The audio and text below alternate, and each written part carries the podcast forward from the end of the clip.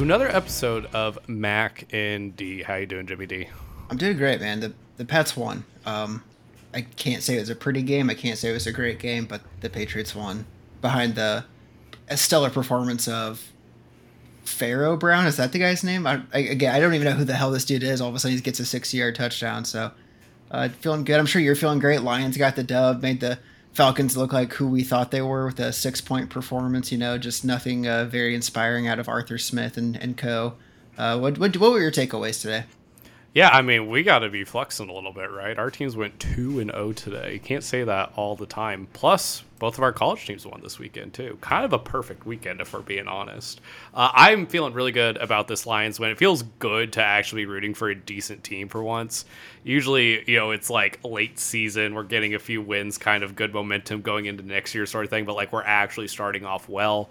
This was really a big demon game for us, just to exercise some of those past mistakes that we've had against the Falcons too, and it felt really good to get that win granted, it really think I really think this is more about how bad Atlanta and their offense is and the structure and the quarterback play is than it is about how good the Lions defense is. They had a lot of injuries and the backups did play well, but honestly got bailed out a ton by the Falcons just falconing. So it wasn't that great of a game. However, being two and one, with big games, big big games against the the Seahawks, the Falcons, and the Chiefs, and our lone loss being in overtime, I feel pretty good about it. Yeah, I mean, uh, you could say the the Lions have moved on from being a spooky team to an actually scary team at this point. Yeah, they're they're in like they're not contender status like with like the Chiefs and the Bills necessarily, but like they're like the step right up below, which is like where I was hoping we could be during this season. Great building blocks for the rest of the year. How do you feel about uh, Gibbs? He had 20 touches today, couldn't even get to 100. I mean, couldn't get to 100 yards is a hell of a bar to set, but I didn't watch it. Did did he at least look explosive? What, what was going on there? I could only watch the first uh, three quarters. I didn't watch the fourth quarter. Dude didn't do squat with all the opportunities that he was getting. It's the same old story that we've been seeing with the Dave Montgomery split with him, and nothing changed with Dave Montgomery being out. Gibbs continued to just run into the back of his blockers. Granted, we do have a lot of offensive line injuries right now. For example, our starting left tackle Taylor Decker is out. Our starting left guard is out by Ty. So definitely not a good look whenever it comes getting a push up front. However, if you are Jahmyr Gibbs, your your mo is like, hey, you don't necessarily need to be running between the tackles, right? You should be able to get into space, use those really good downfield blocking receivers, Kalif Raymond, Josh Reynolds, really really elite at that, and he didn't do anything all day long. Continue to just get trashed over and over and over. I mean, if you are a fantasy owner of Jahmyr Gibbs, you can't be feeling good right now, right? Like this is the game for him to really go off. Yeah, I mean, I would assume this. I mean, you probably feel even worse if you're someone that went out and paid a premium for him recently to get him once David went down. Like people thinking, oh, this is a chance to get him before he pops, and like this was his pop opportunity. Yeah, if you spend a second or third round pick on him, you can't be feeling great. Yeah. Let's talk a little bit more about the the Patriots game. I know you're saying like, oh yeah, it wasn't all that inspiring, but honestly, a big win against a really tough defense. What stood out to you about the Patriots today? Oh, we we controlled the ball. Uh, we we did not have turnovers. We've had really bad, just costly turnovers and and one possession games the the prior two weeks against much better offenses. Finally, we we really locked that down. Didn't fumble in a, a very rainy game. I think Mac just continues to outperform expectations, or, or at least is living up to where we drafted him. Uh, you know, some of the Patriots faithful are pretty uh, challenged when it comes to understanding good quarterback play and just uh, you know since we're not winning by 40 they think that means the quarterback's you know trash. Like mac is throwing some just really really tight spirals into tough windows right now stepping into the ball throwing some lasers downfield. He looks good. I'm very very hopeful for what he can do. But we just need weapons man. The, the, the people he's throwing to are wide receiver threes on any normal nfl team. And you know he's trying to make juju a wide receiver one. Juju looks awful. Um, DeVante Parker makes a few big catches, but he's not going to break away from eight tackles. He's kind of like the Zach Ertz. He catches it and he's down at the spot. Uh, Parker, not DeVante Parker, sorry, I already said that. Um, Kendrick Bourne looks a little bit more explosive, but again, I mean, he's just, he doesn't get a ton of separation. If he can get it in open space, he's good, but it, we just don't have a, a guy. And when you don't have a guy, and then like Rhamondre Stevenson, Stevenson's really obvious when he gets the ball. Like it, it just we feel a little predictable right now, but mm-hmm. it's still light years ahead of where we were with uh, Matt Patricia as the coordinator. Yeah, I was gonna say it seems like you guys are a little bit one dimensional on offense, and I, I, keep saying Justin Jefferson, this would be my favorite landing spot for him. But you know, I get it. You don't want to risk the entire future for him. I think the exciting thing about this whole thing against the Jets is just how good the defense was. Like, I get it, the Jets are jetsing, you know, where they're just not that good on offense. Zach Wilson only completing fifty percent of his passes, but you guys held Dalvin Cook and Breece Hall to one point seven yards per carry combined. You got to feel really, really good about that, right? The, the only touchdown drive they had really should have been a field goal drive, but they had like a phantom Randall Cobb slips in the back of the end zone turned into a defensive pass interference call that gives them at the one. Um, so that that didn't sit right, especially with some some calls that weren't called the other direction. But you know, when it came down to it, the defense stepped up. The defense has been stepping up. You know, people are trying to discredit what the Patriots defense is, but when you you know have a little bit more game film at this point, holding the Eagles to 24 points with seven of it being a pick six. That's huge. Holding the Miami Dolphins, who just put up a 70 spot on the on the Broncos, uh, holding them to under 30 points, I think really shows just how good this team is, and the fact that so far our rookie Christian Gonzalez has had Garrett Wilson, Tyreek Hill, and uh, I mean you know either AJ Brown or DeVonta Smith, depending on who you lined up on, and they've done a whole lot of nothing to this point. I, I mean, I, I think he's we're gonna have hot takes later, but he's my like he has to be the rookie of the year right now. Uh, I mean, just the way he has played has been incredible. Yeah, we'll get into it, but having no preseason, basically having an injury going into the season, and he's just a dog from day one. Talk about night and day versus J.C. Jackson was a healthy scratch for the Chargers today. But yeah, you were getting real hyped about Jabril Peppers, a name I haven't heard in years since he was yeah, he, he's really he has stepped in as a do-it-all guy. We, you know, we lost Devin McCourty, a, true captain on the team, and, and Jabril has really stepped into his own of being kind of a veteran presence that isn't necessarily the greatest at any one thing. But uh, you know, Demario Douglas kind of bobbled a punt, but but caught it, and then we throw Jabril back there. He looks great. You know, he's he's in the backfield making tackles. He's defending passes. Like he's just all over the field, and, and you love having that versatility out of a guy that the Browns gave up on even after, or was who, who drafted him in the first round? He was a Brown for a bit, but I don't yeah. think the Browns drafted him, right? Uh, I think he was a Browns. Like he was a late first round pick by the Browns. They really wanted to use him all over the place, but realistically, his best spot was always as that like cornerback slash linebacker position. Um, yeah, Cleveland Browns first round. Okay. Well, I think we got him then from the Browns for nothing, or signed him after they didn't pick him up for little to nothing. So it's been an awesome addition. Yeah, he had a cup of coffee in New York, according to Wikipedia, which I do not remember even a little bit. And then he signed with you guys last year, so yeah, great pickup, honestly. A lot of lot of potential with him. He was always supposed to be like this kind of guy, and he's really living up to it. Yeah. I say the Patriots have really unlocked what I think people thought he was going to be coming out of college. Maybe a little bit less than his ceiling, but still, I, I've loved seeing him on the field to this point. So hats off to him the things that Bill Belichick is able to do with washed up linebackers is nothing short of witchcraft. Turn in Tavai, who was basically the entire in the entire league was the worst linebacker in all of football, and turning him into a serviceable, if not a good linebacker starter, it, it, it's magic. I, I don't know how to describe it honestly.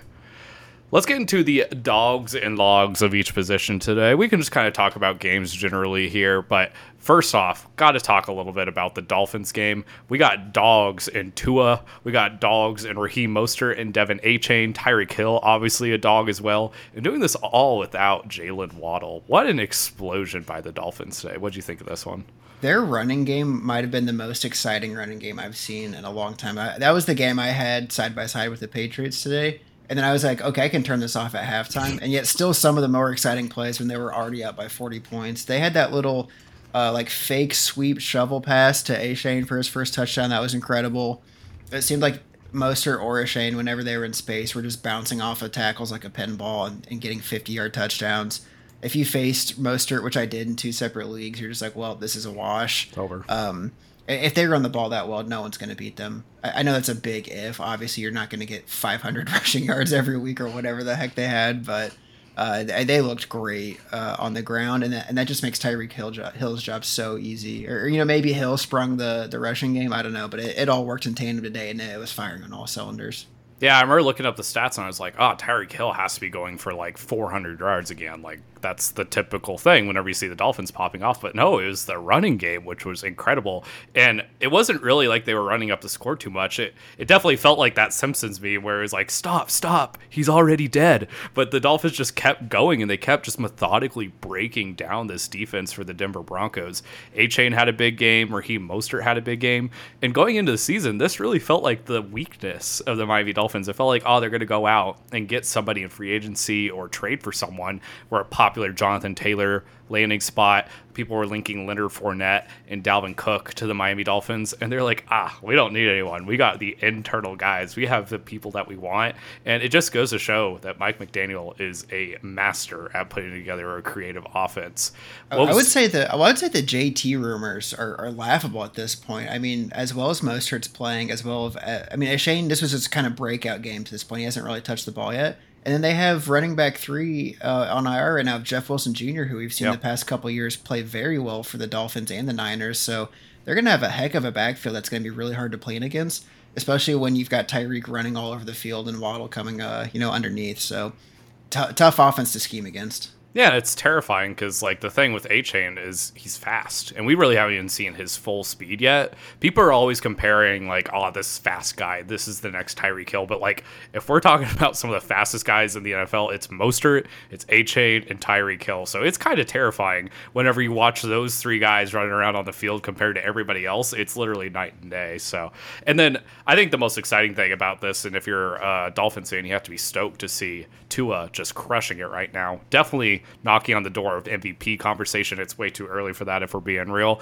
But 89% completion percentage today. Pretty. It was too easy. Everything was too easy for yeah. them today. Every single thing. I mean, the, even the Broncos touchdowns that they got were like hard fought. Like the defense was playing well for the Dolphins, but everything the Dolphins had on offense was just just. I mean, obviously, you score 70 points. Everything went right. Um, so yeah, everything went right for them. Let's talk about your boy though, Justin Herbert who we we know some people or a person that really puts him down, you know, like bottom 20 quarterbacks and you and I are very hyped on Justin Herbert. Just casually throws for 400 yards today and they finally get the monkey off their back of winning a close game. Yeah, you kind of stole my transition here. I was going to say the Tua completion percentage was insane. But if you want to talk about completion percentage, Justin Herbert was even more insane today. He broke the record for highest completion percentage with at least 45 attempts in a game, with 85% on 47 attempts today. Absolutely bonkers in a must win game against the Minnesota Vikings. He also had three touchdowns to go with those 400 yards, and he had one of them stolen by Keenan Allen, who threw a pass to Mike Williams for a touchdown. So a bonkers day, a must, a must, must win game for the Chargers today, kept them in the playoff race, and honestly, you just feel good about where this offense is going despite all of the coaching challenges. I would honestly, they, they definitely won it in spite of uh, Brandon Staley trying to lose it, going for you know going for on fourth down inside their own forty when the Vikings had been moving the ball pretty well. Like I, I I, I, Staley still needs to be fired. I don't care if they won this game; he needs to go. I think the Vikings can hold their head high in the sense that the their division's still not out of reach, right? The Packers look beatable. The Lions are only two and one. Like you just have to string together some wins, right? You can't let this keep you down. Their offense is still doing great. Their their running game looked a little bit better now that they weren't playing an elite defense. Um, so I think there's some good takeaways there, but uh, yeah. still they, they got to start winning some games. Justin Jefferson's going to give you 200 yards a day. Like you need to find just a little bit of something extra from someone to to keep it going. Yeah, that was going to be my comment. Is like Justin Jefferson still had a great game today, had over 140 yards receiving once again. So you still feel good about his fantasy viability, but everybody else is a little bit rough. KJ Osborn caught a touchdown again today, so that's pretty exciting. But the the running backs continue to be rough with Mattison, and then there was no Acres today, so that might end up being a bit of a saving grace. Uh, just going back to the Chargers, just real quick, we we didn't put him anywhere on our list today, but I I thought it was just too obvious to put him on here. Josh Kelley is ass please do not start him. Do not have him on your roster. He went for 11 carries for 12 yards today, one reception for five yards, 2.2 fantasy points. And this is in a game without Austin Ekeler. This should have been his opportunity to truly pop off. Do not roster him. He is not good. Yeah, well, last week, so last week him kind of flubbing was like, okay, it happens. They played a much better defense. This was the week like the the Vikings couldn't stop anyone on the Eagles. I mean, I, and I get it, the Eagles are a much better rushing team, but like this is not a good defense. And, and to get one yard per carry, Uh, I mean, it's just abysmal. Don't don't roster Josh Kelley at this point. If Ekeler's in, he's obviously viable. Otherwise, I'm I'm taking Herbert and pass catchers. Yeah, the other uh, big rushing disappointment and one of the big blowouts of today was the Chicago Bears against the Kansas City Chiefs. This game was also over at halftime, and I saw the most damning stat in all of the NFL today. Justin Fields and Jared Goff have the same number of rushing touchdowns this season. What have you thought about the Bears so far?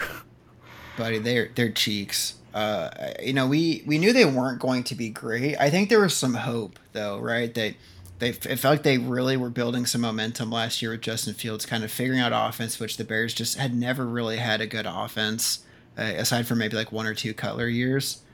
Um, you know, they they got him DJ Moore. They got a, just a plethora of picks to help fill some spots. You know, by trading away that number one overall, and they, they look worse at, at every position. They, I mean, including receiver, including quarterback. Like they just cannot get anything going.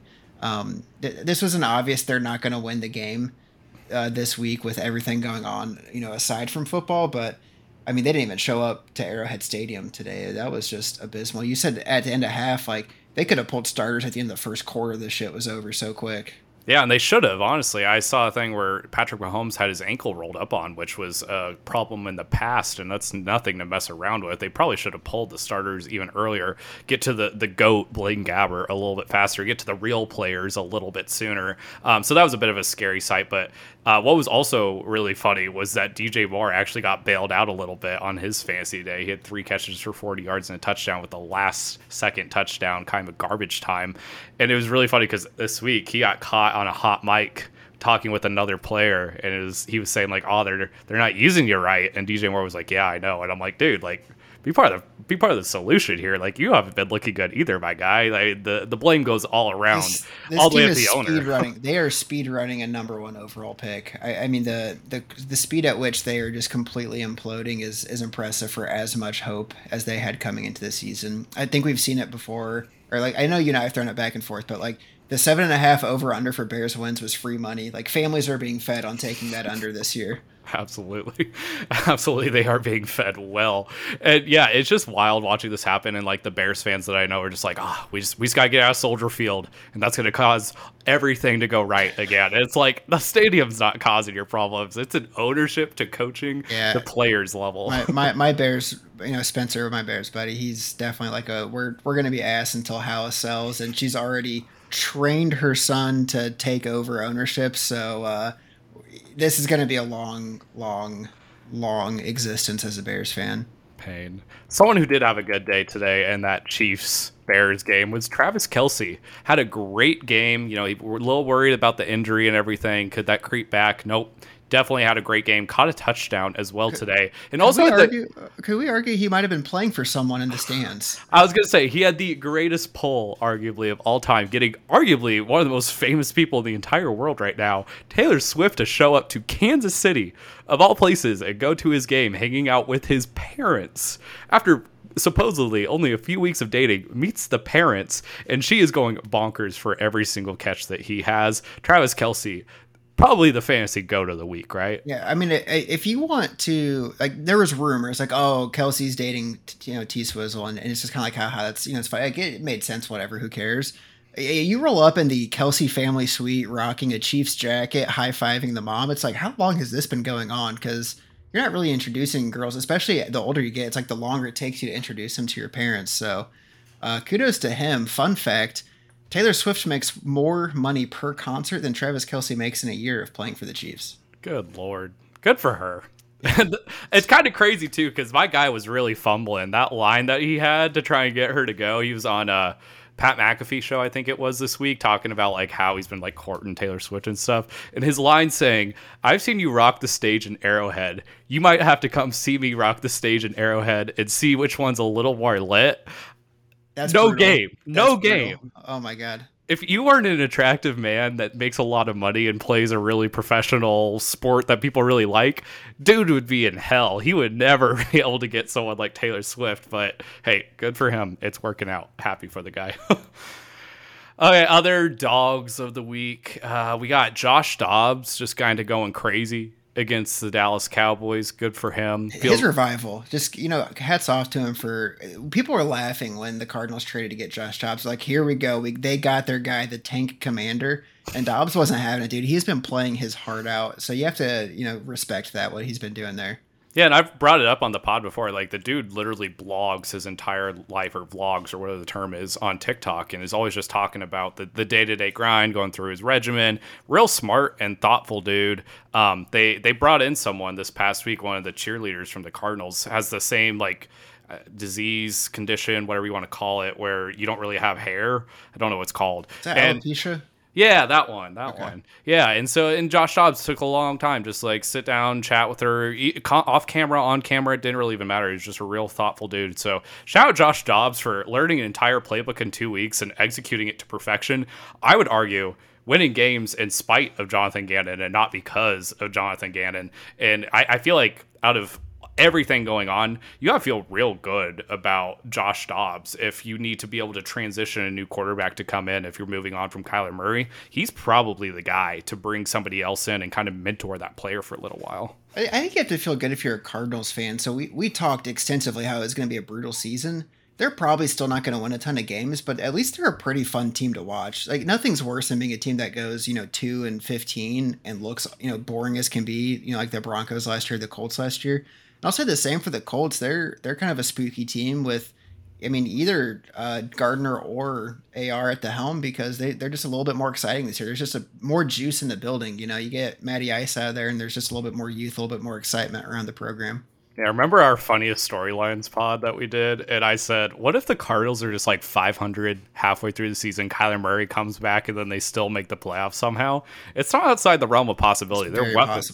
Yeah. their weapons looked a lot better today. Your your point about Gardner Minshew, very sound definitely is uh, running the helm of the ship very well without having AR there. Got the dub over the Baltimore Ravens today, which uh, you could say it's the Baltimore Ravens B team because of the long list, the CVS receipt level of the injury report that the Ravens have at this point. Like literally every single one of their good defenders, Ojabo, Oweh, all out after this week. No warm bodies left except for basically Patrick Queen and uh, Kyle Hamilton, who had three over, sacks over the last three over the last three years. That's been the Ravens. So you just have to expect that the third man up has to get it done. So like you can't say this is the B team. Like this is almost who you're expecting to play at, yeah. at this point because the Ravens are the most cursed injury luck team.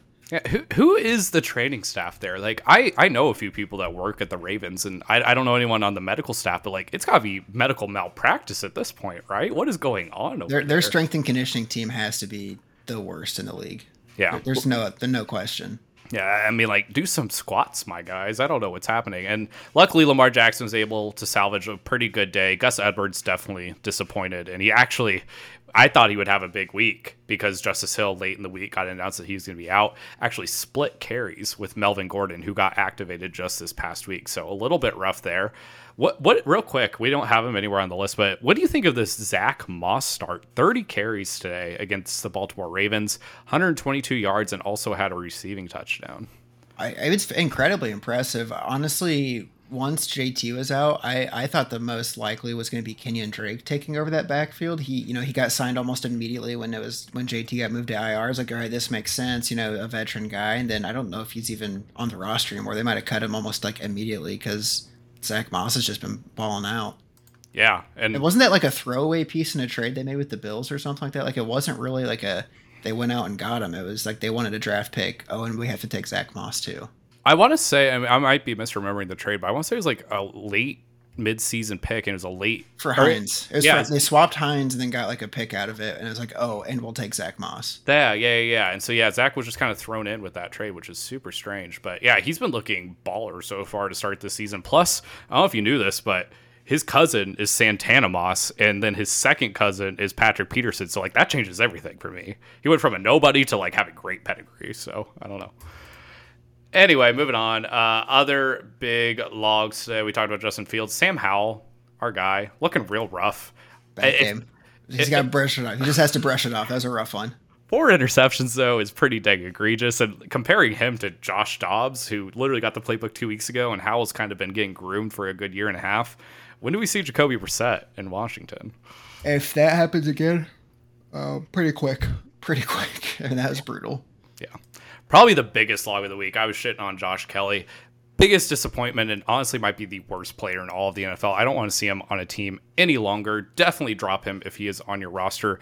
A.J. Dillon got the keys of the car today. We had no Aaron Jones once again, no Christian Watson, so you knew this was going to be a run heavy offense once again. He disappointed, had 30 rushing yards once again, did not get into the end zone, It looks like that guy who a lot of people were making fun of the Packers when they drafted him in the second round. He looks slow, he looks lethargic, and is just not explosive whatsoever. What do you think of the Packers this season? Uh, well, I mean, they, they got a, a tough win, so that you got to give them, you know, tip of the cap there, uh, especially because that New Orleans defense is no joke. So to, to, do that, even with Derek Carr going down, is a big deal. Uh, I've been an AJ Dillon truther for a couple seasons now, but yeah, after yeah. the start of the season, it's like dog. This ain't it. I don't, I don't know what happened after that rookie year. He looked he looked explosive his rookie year, and since then it's been just slower and slower, and Aaron Jones just looks younger and younger. So maybe the Aaron Jones is just sucking the life force out of AJ Dillon, and, and that's why we can explain what's happening there uh, in Green Bay. It's like that one guy. I don't know if you've seen him on the news, but he's like this 45 year old guy, and he takes the blood from his kids and puts it into his own body, and it's supposed to make him look younger, but he actually looks like he's like 65 years old. you see? I've this? not seen that, but I think I need to. That sounds incredible. I'll I'll send you a link. He looks okay. like a vampire, but uh, yeah, it's it's like you got Jones kind of stealing the life force from AJ Dillon in order to just sustain his career because yeah, he just keeps looking younger and younger. Yeah, so you, you talked to Keenan Allen uh, can we talk Gerald Everett and how you were so wrong about this guy going into the season? Because so far, uh, Donald Parham is has three tutties on the season. To Gerald Everett's probably like three catches on the season. My least favorite archetype in the entire NFL is that guy who just sits on the goal line and just gets catches for whatever reason. This season, backup tight end, supposedly backup tight end, Donald Parham Jr. has legitimately six catches half of those have gone for touchdowns. Three touchdowns on six catches. How? The dude doesn't even have 40 receiving yards. And my guy Gerald Everett is out there doing all the hard work, going in between the 20s, dragging him 80 yards down the field. It just doesn't get the touchdowns. It's so painful. He continues to put up relatively serviceable games. Like I'm not talking like good games. He's not going to win you any weeks, but games nonetheless that is on par with a lot of other tight ends, your Mark Andrews and such of the world.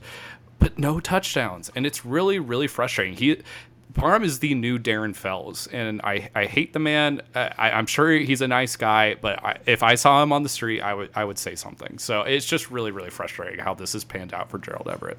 Yep. Uh, you want to talk about Sam LaPorta at all? Love Sam LaPorta. This is complete opposite, honestly. LaPorta is getting force fed. Jared Goff loves the guy. It is white boy summer. Aidan Hutchinson was doing the stinky leg on the Falcons, which was just beautiful. Eight catches for 84 yards for LaPorta today. Got left wide open, wide, wide open, which was shocking uh, today against the Falcons. And he continues to be that floor to plus kind of tight end, which is just really exciting. You kind of need that above average guy. I've been saying it, and I'm going to continue to say it. I feel like he was the tight end steal of fantasy this year.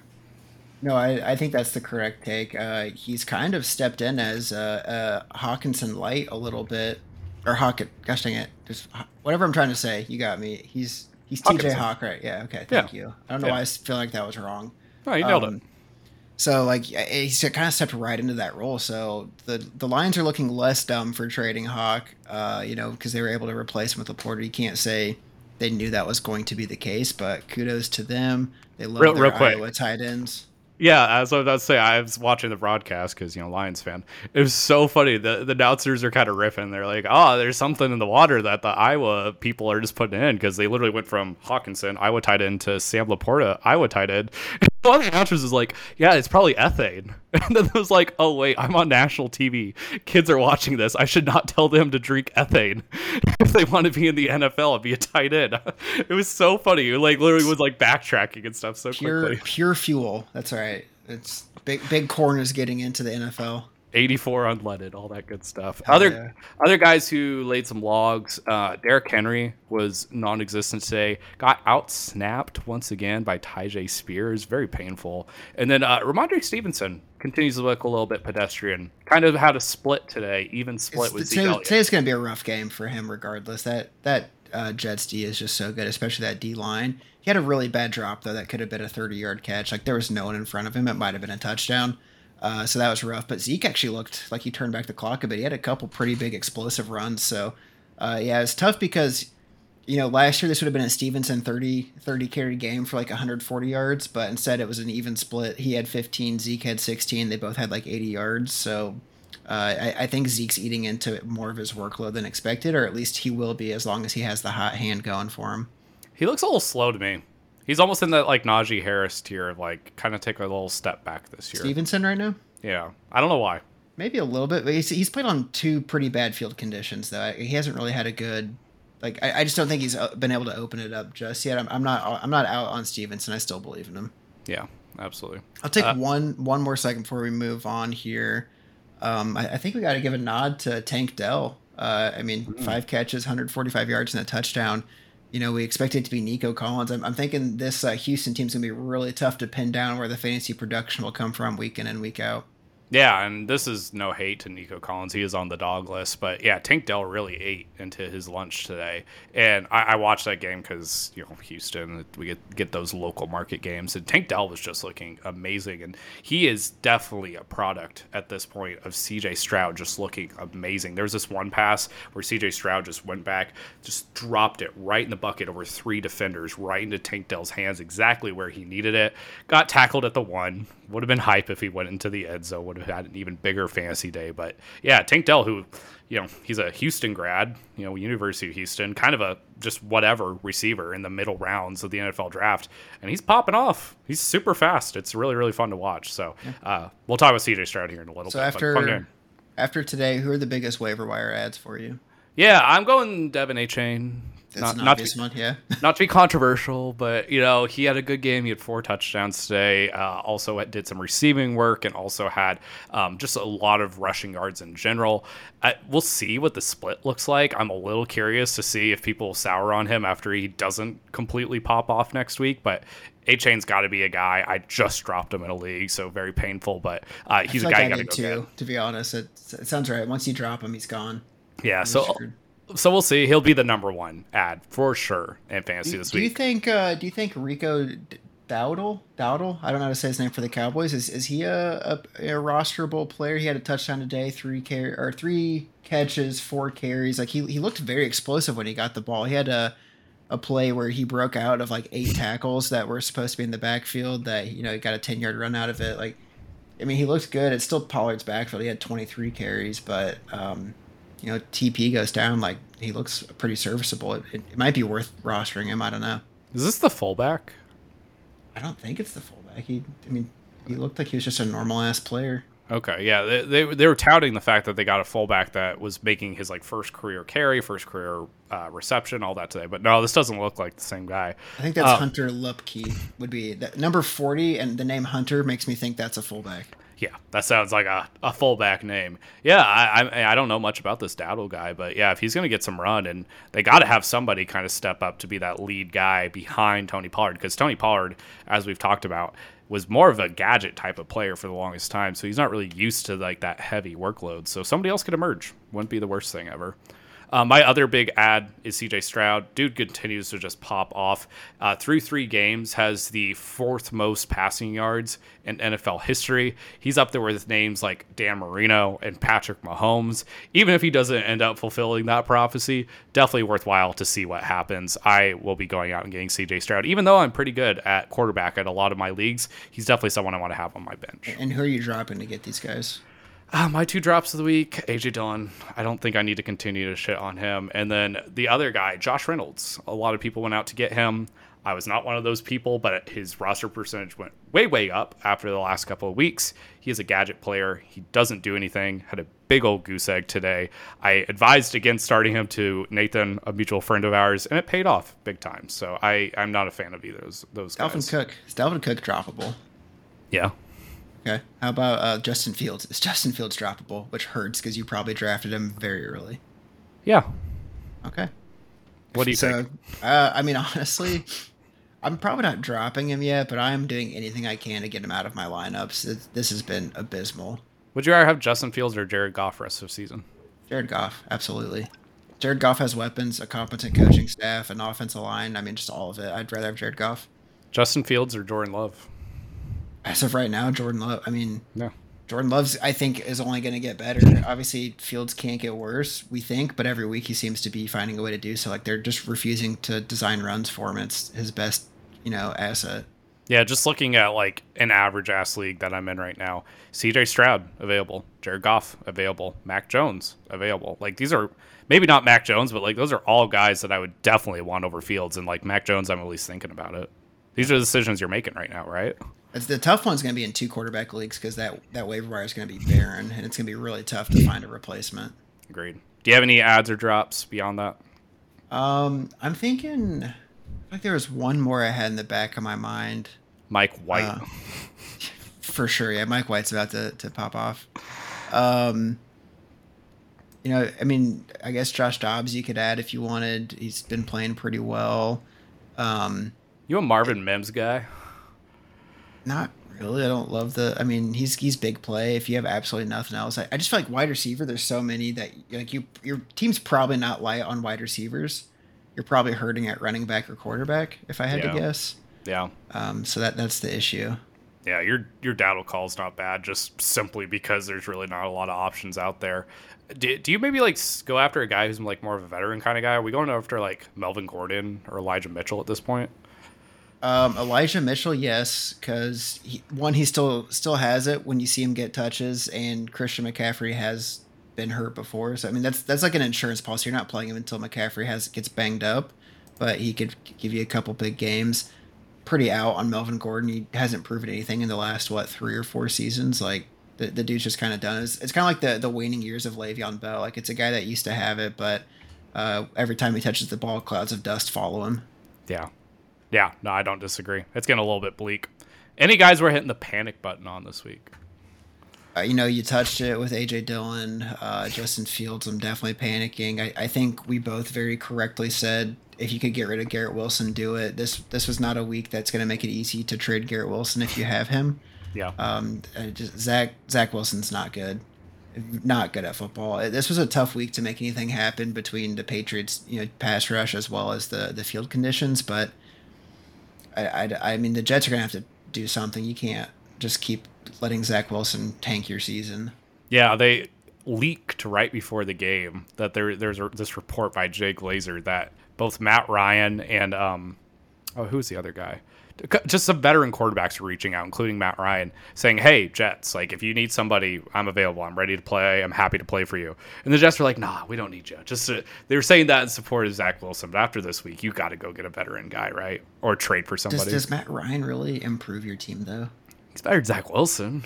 I, I mean, I guess yeah, he, he can keep on script, but I mean the the offensive line's banged up for the Jets too, and like Mekhi Becton.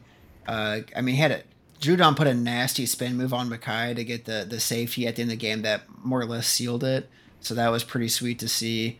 Um, uh, you know, is just not looking the part. You know, he, he was bitching about being a right tackle. It's like, well, yeah, because you're not good at left tackle. You know, their actual left tackle is injured. Like the Jet season's falling pretty quick, but that's to be expected when you lose Aaron Rodgers four four snaps into your your year. We're transitioning to the hot take, so this is kind of on the hot take side. Why there's so many diva offensive tackles. We always talk about diva wide receivers, but it feels like over the last few years we've seen a lot of diva offensive linemen. What what, what do you yeah, think I'm of that? I'm not sure where because I don't want a diva offensive lineman. I want an absolute dog offensive lineman. Someone that's just downright nasty. You got yeah, you got Mekhi Becton who just bitches and moans. You've got um, the who's the uh, the player for the Chiefs right now that keeps lining up in the backfield because he's too slow to actually. Oh, know, win. Jawaan. Jawaan yeah, Jawaan yeah, he's been been really strange. Um, I don't know. It's the NFL is it's changing. I don't know if it's all for the better. Well, I mean, like even like Trent Williams, you know, forcing his way out Washington, which is pretty valid. Uh, but like even then, like he punched a guy this past week. Like how does that happen? And then I'm thinking like Isaiah Wilson, the first round pick for the Tennessee Titans, basically just ruined his career all in the first month because he just was like refusing to actually pay attention in practices. Uh, you could even throw like Taylor Lewan and guys like that, like are, that are decent dudes, but also like kind of dickheads at the same time. Like the emergence of the diva offensive tackle is very strange to me. New new new hot take, new new, new, emergence. new era, new era of football. What are some other hot takes that we have? Hot reactions after three weeks. Yeah, I mean, I would honestly, and and it's not like he's blown it up by any stretch, but I guarantee you could get Marquise Brown for cheap if you need help at receiver. I might try to go get Marquise Brown. I, I think the Cardinals' offense is much better than we anticipated. I think even you know they're going to be down in a lot of games like they're going to have to throw the ball. Dobbs has been serviceable. He had a very nice touchdown pass to him today. Um, it, it just seems like he seems like a player like if you're just thinking how can i improve my team? Like he still seems like a potential buy low guy to me. Yeah, his target share is amazing. Didn't have a great week, week one, but had a big week two, 10 targets, and then seven targets this past week, back to back weeks with touchdowns. I was shocked that he fell so far in drafts. Like, that was a wide receiver one still at the end of the day. Kind of really felt like Treylon Burks, Juju Smith Schuster kind of thing, where it's like, hey, maybe it doesn't work out, but like in the seventh round, like it's kind of worthwhile to at least do that dart throw. So, yeah, Cardinals offense just in general looking pretty good. Rondale Moore had a big game today too, so kind of buying into that offense a little bit more. yeah what do you got for us All right, this is my hottest one, and people might disagree because of sportsmanship or whatever, but the Miami Dolphins should have gone for the record today, right? They finished with 70 points, 70 points today against the Denver Broncos. The record was 72. They needed one more field goal in order to break that record. I, I feel like yeah sure you want to be respectful you want to lay down and like actually not run up the score and everything but this is your opportunity if you were the Miami Dolphins to like really stamp your name in history it doesn't happen all that often where you can really do something like that and I, I feel like if you could do it you should have just gone and done it if you're Mike McDaniel you don't give a crap about anybody else anyway it's Sean Payton make him regret coming back to the NFL and really just put that death nail in the entire Denver Broncos experience. And I, I feel like people are gonna be like, oh yeah, people are gonna remember. They'll put an asterisk on this. They'll, they'll know that you you were disrespectful about it. But they don't. They really don't. Like Devin Booker put up 70 a few years ago. Some people still say that's fraudulent, but with time, that stuff goes away. I'm thinking of like David Robinson in the 90s. He was about ready to get the scoring title in the NBA. And Shaq was number one at the time. David Robinson was number two. Shaq put up 34 points, and David Robinson calculated exactly what he needed in order to uh, break the scoring title and take it away from Shaq. He needed exactly 73 points. You know what he did? He went out and got 73 points. He literally went out and drew fouls. He called for the ball every single time. He did everything he needed in order to get enough offensive possessions in order to get to 73 points and win the scoring title, and he did it. And nobody remembers that that was the case except for weirdos like me. And now we just look in the history books and we're like, ah, oh, David Robinson, 73 points. Like, that's up there with Kobe and Wilt Chamberlain with the 100. Like that's really cool. I feel like the Dolphins should have just gone for it. Put 100 on them. It doesn't even matter. Just do it. Yeah, I, I mean, I don't disagree with you. One, Sean Payton's kind of a dick, so you know, it's pretty hilarious to just see the new guard just completely dunk on him. Uh, number two, like this is pro football. If if you can't stop me, like get out of here. I, I don't know. I mean, like if you're gonna come in there, eh, like it's not who gives a, a damn about sportsmanship. This is the NFL. Like you need to put a better product on the field if you're if you're not trying to you know have me win the game. Get that Jimmy Johnson. You know, I don't know how you're gonna complain about my guys playing hard for 60 minutes. Like this is football. Yeah. Plus, you get to break all the uh, like models out there. Like PFF has their models, and a lot of it's based off of score differential. Go break those. Go put up a game where you're up 80 on an opponent, and they just automatically look like one of the best teams of all time. It is so hard to win a Super Bowl in the NFL, and if you have an opportunity to really get people to remember you in a season, you should just go ahead and do it. In my opinion. So I, I said it earlier. I said earlier. My take is going to be. I think Christian Gonzalez wins.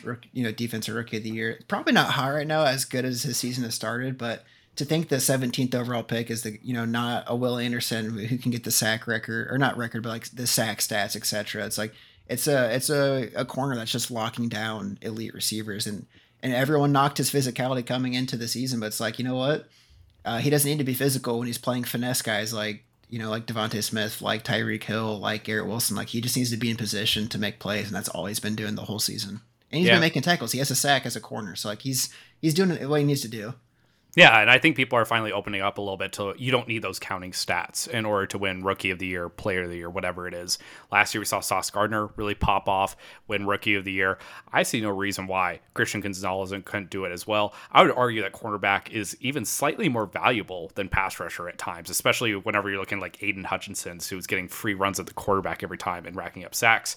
Love the take that was my call at the beginning of the season that Gonzalez would win it. You kind of put some cold water on it because of very valid so I, reasons I, I, didn't know about. I was but, I was yeah. incorrect. I thought we put him on IR. It was just that his ankle got ankle got banged up. Uh, so yeah, I I'm all the way back on. Hot water is on. hot water's on. Uh, my other hot take that I really believe in, and then we can get into one that I believe in a little bit less, Kirk Cousins got to get traded at this point, right? I, I get it. You don't want to ruin all that good stuff you got going with Justin Jefferson. He might end up demanding a trade if he no longer has a quarterback. I don't even know who the backup is in Minnesota, if I'm being honest. But there are so many more fun teams that Kirk Cousins could be on right now. He is on a historic pace still. Even though they had the loss of the Chargers today, he still had a very good game, very productive game. I feel like if you put Kirk Cousins on any other quarterback needy team, I'm thinking the Commanders, I'm thinking the Saints now that Derek Carr went down today. Most excitingly, put him on the Falcons and let Kirk Chain cook. I think would be very exciting. I feel like it would be a win-win for both sides and allow for the Vikings just to really tank throughout this season. Tell Justin Jefferson, tell Jordan Addison, hey, we get it. You're ruining a year of your prime, but we're going to go get you Caleb Williams, Drake Maye, Shedeur Sanders, literally anybody. And I think that the Vikings would be much better off for it. Yeah, I, I still think the Vikings are in it, but um, I, it makes not a ton of sense for the Vikings. It makes a ton of sense for Atlanta. I don't think Ridder is the solution. I think their offense could be really good though. They have so many pieces that they just don't use. It's it's like having a Ferrari, a Lambo, a Maserati, like every fine sports car in your garage and you only have one foot like you just physically can't drive because you're you're an amputee you know what i mean like it, it, they just do not have what it takes to unleash what they have yeah, and I feel like Kirk Cousins is one of those things. It's like I'm not telling them to go get Patrick Mahomes. I'm not telling them to go get Justin Herbert. You're getting that mid-level guy halfway through the season. He's real smart. He can come in real quick and learn the playbook. End up saving the second half of your season. And honestly, that is a team that has drafted like they are contenders right now. Getting more luxury pieces like Bijan Robinson makes a lot of sense to go get a guy like Kirk Cousins and really just be that last infinity stone to get them into the playoffs. That's and then your less less likely thing. But T Law, you're gonna drop him in fantasy leagues? I don't think it's egregious. He was going into this week. He was QB twenty three, which is not startable, right? Like, yeah, it's only startable in two QB leagues. It's like oh, he's the the bottom of the barrel QB two. Exactly then he put up this week. And he did not look good at all. He put up some good stats towards the end because of some garbage time, but he was missing passes left and right. The offensive line was not doing him any favors. Calvin Ridley had two egregious drops. So I hope he's okay. He hurt his back today a little bit too. But it's it's looking like Trevor Lawrence in the first half of last season. Last uh, first half of last season, he was looking real rough. Really turned it on in the second half, but he was looking almost benchable last year in the first half. I don't know if it's just something about the weather. Trevor Lawrence likes that cold weather clearly, but I'm just not a fan of what he's looking like right now. And if you're going to drop Justin Fields, I, I think you got to put give a hard look in the mirror about the prince who was promised as well about Trevor Lawrence yeah, he's he's not lived up to expectations yet, and and not because of his height. His when he's on his at his best, you can see why he was the number one overall pick. He's just so damn inconsistent right now.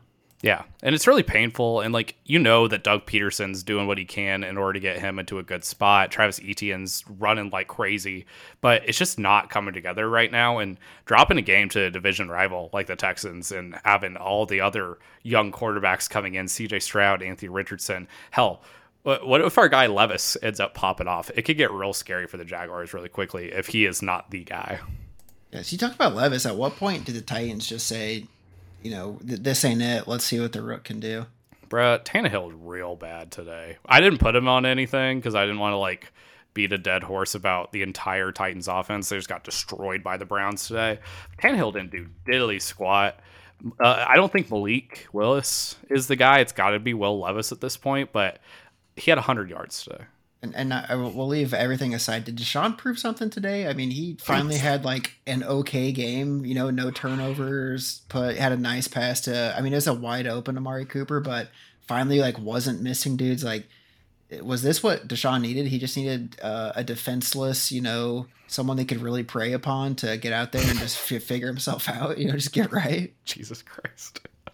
If you want to talk about inconsistent, it's definitely Deshaun Watson. He had one pass today that got called back, and it should have been a touchdown to Amari Cooper on the sideline. The ref said that he was out of bounds, but he totally wasn't.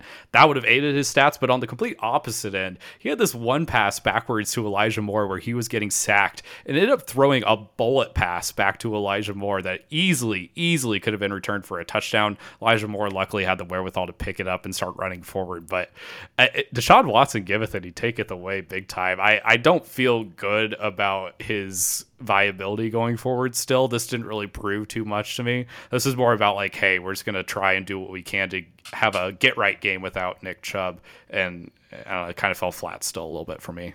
Yeah. Do you, do you want to take a victory lap on your Nick Chubb Bendy Boy take? Bendy Boy take. Shout out the people at work who's had this take originally. I just parodied it. Nick Chubb only tore his MCL apparently. By the grace of not, God. Not even that bad.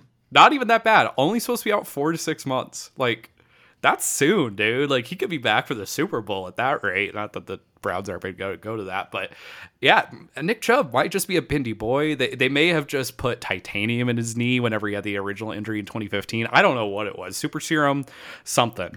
But Nick Chubb, not that banged up glad his glad his career's not over if i'm being honest. I've been going through the five stages of grief with that entire thing if i'm being honest. I was in that denial stage for a while. I'm i'm i'm happy for for nick chubb the player. That's great that he has the potential. Should he want to he can come back and play. Yeah. Dude i was looking at this random thought. The chiefs and the dolphins play on november 5th that game might be 87 to 85 I was gonna say, how many points do we really think is gonna get scored? It's. I mean, be, let's be honest. It ends up being a thirteen to seventeen game because whenever we expect offense, it doesn't come. But I bet the NFL is hoping to God it's like Chiefs Rams of three years ago. Yeah. So that week, the highest priced ticket for the week is Cowboys Eagles. Not a big surprise, but easily number two. Cheapest ticket you can get is Chiefs Dolphins. But here's the rub. This is where things get extra spicy. It's in Frankfurt. Oh, Frankfurt. It's an 8:30 a.m. game for us here in Central Dude, Time man, Zone. We're, that should be like a sign of of true true olive branch being extended to Germany. Like we are your greatest ally. We're letting you guys have this game at home. They better go berserk for it. Like they are getting on a silver platter, the best that we can give them of American football. It's going to be a beautiful, beautiful game. Really, really excited for that one. And then on the inverse, this upcoming week, we got Broncos Bears. Oof. Is that one in Germany? It's not in Germany. We didn't outsource it to China or people that we hate. Thank, thank God. Okay. Yeah. Uh, well, because uh, doesn't Jacksonville has Atlanta in, in England here pretty soon, so yeah, Jacksonville's that, always playing overseas. Uh, so that's going to be the elite Jacksonville Jaguars that we know and love. Yeah, but it, I, okay, if we talk about an, an act of true true uh, peacekeeping, uh, does sending the Bears overseas constitute as a war crime? Like, is that should should a, another country see that as an uh, as a casus belli act of aggression?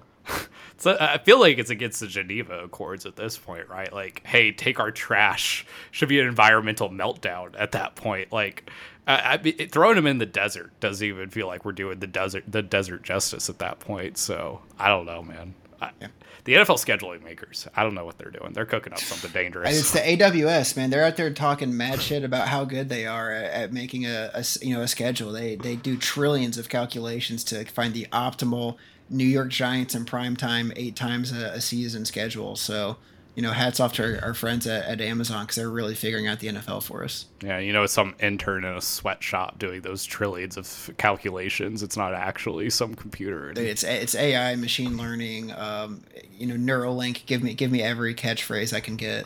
Make it three dollars an hour. Gotta love it. All right, I think we're we're done talking about football at this point. We should probably just go call it a week. Goodbye, everybody. Yep, see you.